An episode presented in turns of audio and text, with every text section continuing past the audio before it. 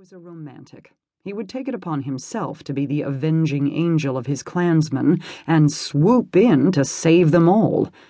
Even as the thought crossed Keir's mind, Hugh unsheathed his mighty claymore and dug his heels into his horse's sides. Nay, cousin, he shouted as the beast surged forward. Ye dinna ha to. Aye, Keir, I do. Bollocks, Keir cursed before he too drew his sword and followed his cousin into the fray with the battle cry of Clan MacCoinnach on his lips. If a man had to die, it was a fine spring day for it.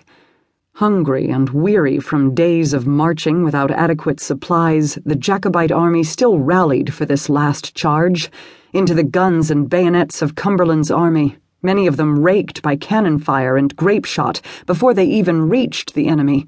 They gave it every last ounce of heart they possessed, taking down as many of the enemy as they could. Despite his lack of devotion to the actual cause, Keir was intent on supporting his clansmen in battle to the best of his ability. He attacked aggressively, working his way deeper and deeper into the foray until the enemy surrounded him. With a grim smile, he sent redcoat after redcoat to meet his maker. It wouldn't be enough, though. It couldn't be. They were weaker than their enemy, outnumbered. It couldn't last long. The scream of a horse drew his attention, and he saw Hugh go down, rolling away to escape being crushed by his injured mount. Knowing his cousin had no hope of survival on foot among the overwhelming odds and long reach of the enemy's bayonets, Keir kicked his mount into motion. Slashing his way through a sea of red coats, he made his way toward Hugh.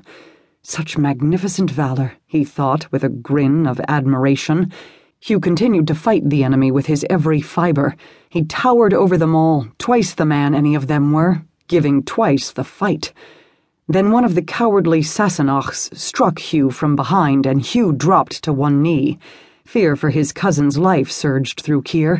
He was just close enough to see that his cousin had been pierced in the leg by a bayonet.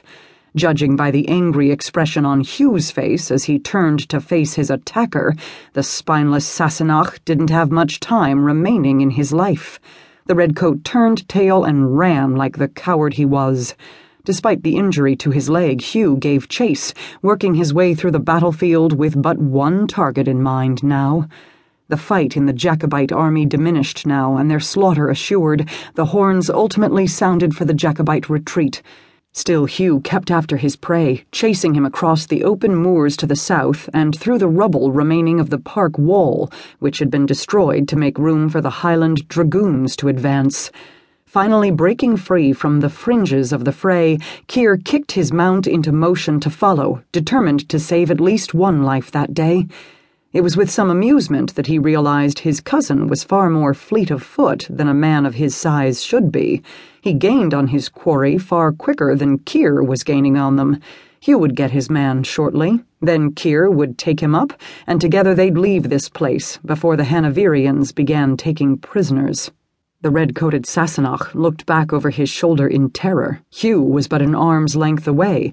However, before Hugh could grab him, the Sassenach fell out of sight, swallowed by a gaping hole. He yelled for his cousin to beware. Hugh skidded and stumbled, trying to stop his forward charge, but it was too late. With a shout of alarm, he too fell out of sight.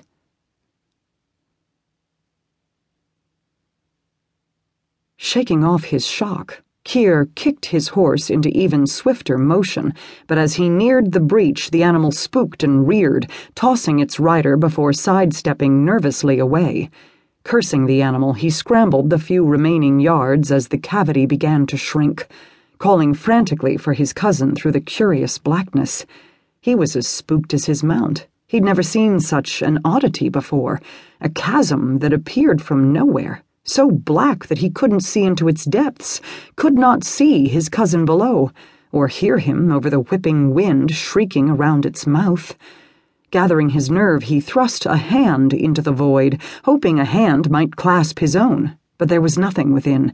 He felt nothing beyond an odd tingle stretching up his arm before he yanked it back. Hugh! he called again, frantic now. Hugh! He scrambled away from the shrinking precipice when a white bundle sailed from the hollow, landing with a soft thud not far away as the gap closed.